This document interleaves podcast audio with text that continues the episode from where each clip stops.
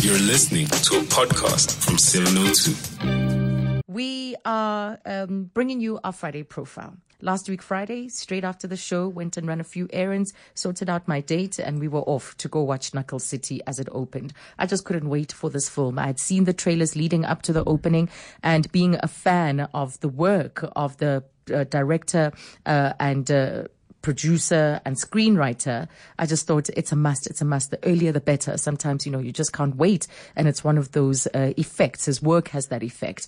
And that is none other than Jamil XT Kubeka. I do need to wax lyrical about him before we start. He is a film director, screenwriter, producer, and he's worked on a whole host of different genres. He's one of our finest in the post-apartheid film production era. He brought us Of Good Report in 2013. Remember, it was a movie that was chosen to open the Durban International Film Festival, but then it was announced to have been banned by the National Film and Video Foundation of South Africa because they believed it contained romance between, or inappropriate material in the form of romance between a teacher and a student, constituting what the board at the time described as child pornography. Of course, he challenged that decision and it was overturned, and it brought this process of how the board makes these decisions under the spotlight.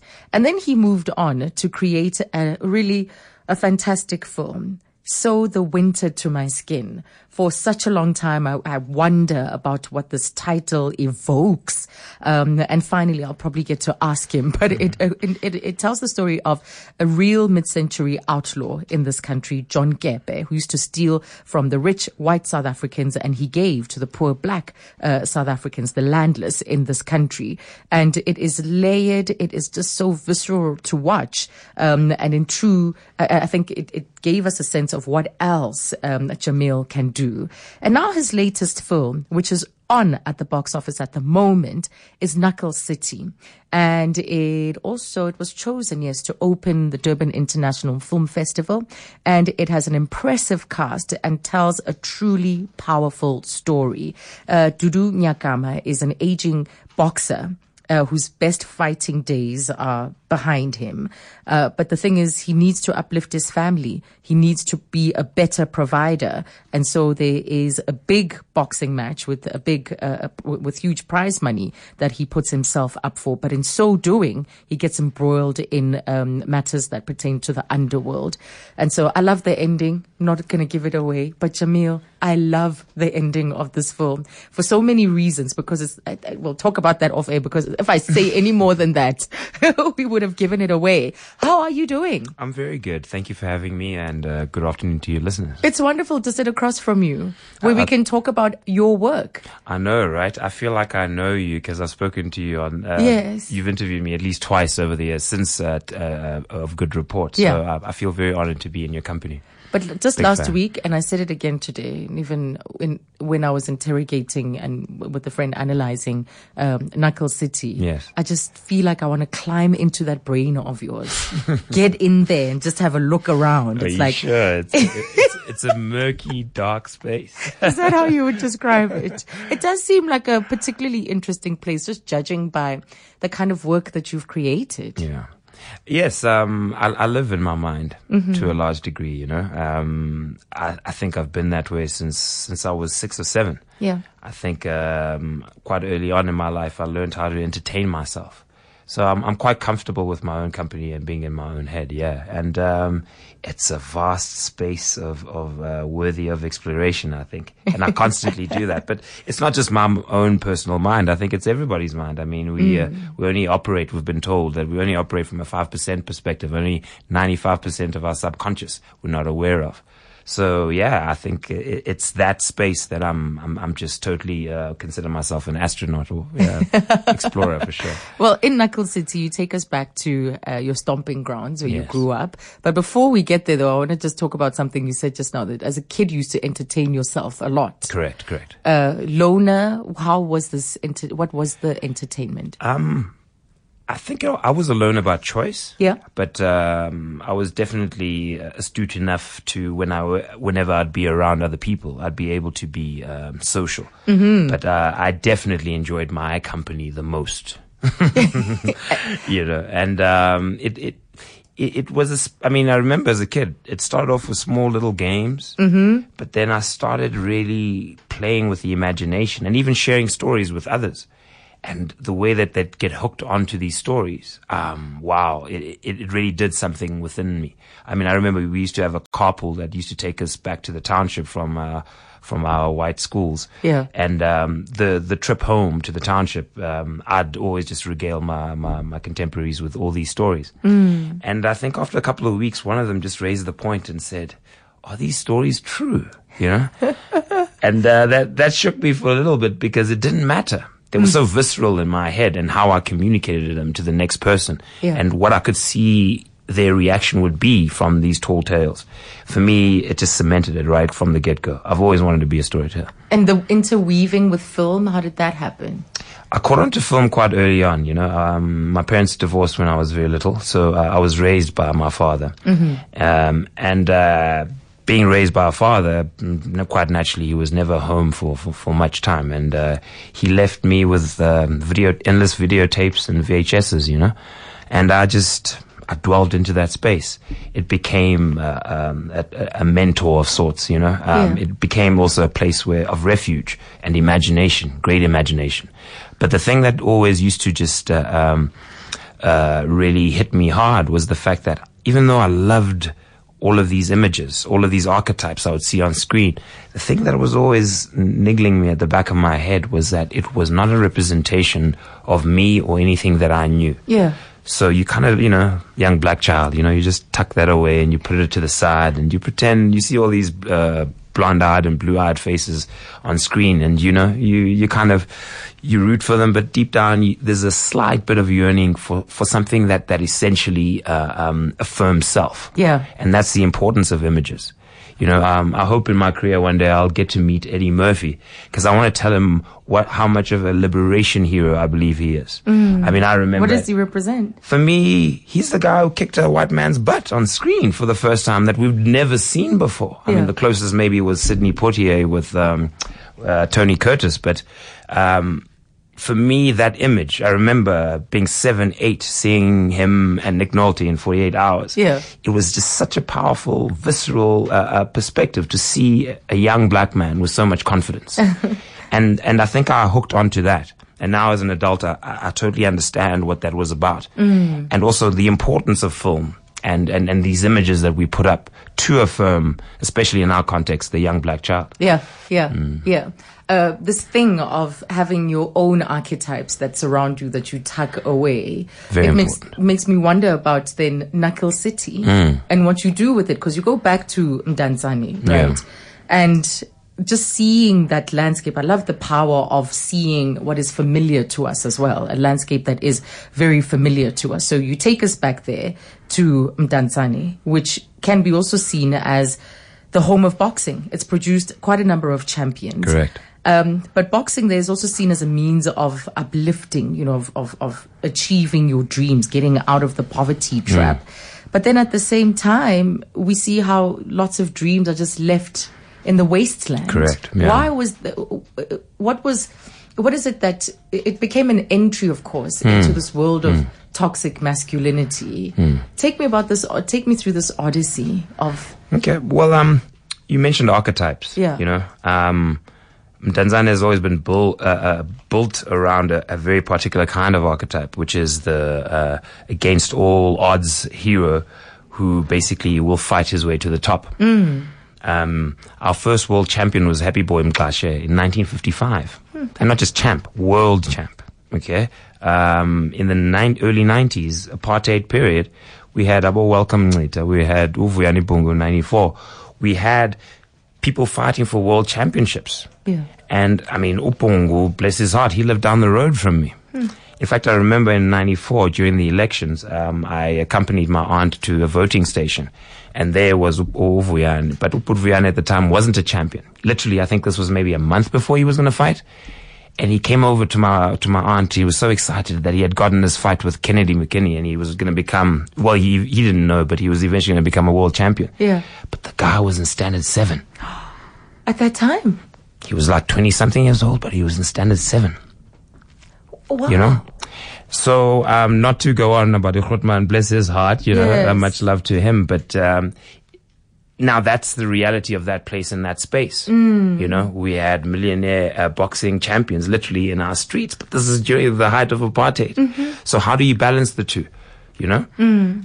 And for me, what attracted me mostly to this particular story, and specifically boxing, was the metaphor that plays out in terms of boxing. Boxing is one of the most disciplined sports you can find on the planet. Out of every 10 people, 0.5 can actually be practitioners in the sport, you know? So it's a highly, highly disciplined sport. However, though, if you look at its practitioners right across the world, I'm not saying all boxers, but a lot of boxers don't have a good record with their home lives. I see. In fact, it stinks. Yeah. I'm talking legends here, you know, people we know by name, but there's no need to mention them. Right across the board, it's the record is poor. We can make a wholehearted statement like that. I'm not saying all boxers, but a huge portion. You know, it's kind of like the priests with, yeah, exactly. But in that vein, so to me, the irony of the situation is how can you be able to apply such high level of discipline in a sport, but the minute you step out of that ring, your home life is a wreck. It's a wreck. It's easier to get pummeled in a ring by an opponent than to bounce a baby on your lap. Be nice to your girlfriend. Be good to your wife, you know. So it's those contradictions that I was interested in, but also because that's a potent issue for all of us as men right now. You know, I'm 41 years old. What did you think then of that tension, considering the dialogue we're having about GBV, for instance, and gender inequality? Because this comes out at a time your film demonstrates in full view toxic masculinity and its destructiveness and so on. And then it comes at a time when this hashtag men are trash and this conversation is a prominent one in this country. Yeah. Well, I mean, but or is that your thing? Because there's a part of me that thinks that you are drawn to these things that make us like uncomfortable, that need to be looked at and challenged and addressed. And you are saying, let's look at it. It's real. It's confronted and in its honest, realist portrayal. Well, this particular issue is personal to me because I'm a man. I'm 41 years old. I'm a father. You know, I'm a partner to someone whom I love very much. And it's like, what role and what do I have to contribute to society as a 41-year-old male with a lot of bad habits that I've learned through the years? Obviously, I'm dealing with them, but it's like, what is that internal conversation? And when I look at that conversation, it's very much one of an internal attempt to go towards one's own better virtues, if you will. You know, we strive towards our better self. I don't think we strive towards our worst, our base self. Yeah. So in having that conversation, I find it's not only pertinent to me, but it's pertinent to every man. And the boxing ring is such a great metaphor to play it out as a microcosm. You know, it's like, yeah, we have innately elements that are, we can look at ourselves and say strength is something that is a virtue. But if it's not guided, if it's not given the right principles in place, it can be all over the place. Absolutely. And really what the film is about is looking at the idea around what we term to be identity.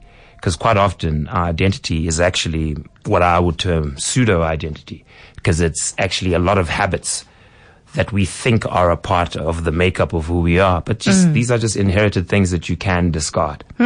We do need to take a break, Jamil. Sure. We have to take a break. I wish that we had an hour, in fact, to continue this conversation because we only have half an hour. My guest this afternoon is Jamil XT Kubeka. His film is out at the moment. It's called Knuckle City, and it just adds another layer to the complexity and the beauty of the work that he's done. Knuckle City, before that, So the Winter to My Skin, a beautiful film to watch, and then Of Good Report, which does challenge so much of what we're willing to talk about in South Africa. The Friday Profile. We continue our profile, and we don't really even have much time with Jamil XT Kubeka. He is my guest today as we look at his approach, his thinking behind Knuckle City, a great title that's on at the box office at the moment. Earlier, before the break, you said strive to be our better selves, you know, and you were talking about these pseudo habits. It sounds like film is and I've never asked this of a director or a maker of productions, about it serving a healing purpose or something more than just the ability to create.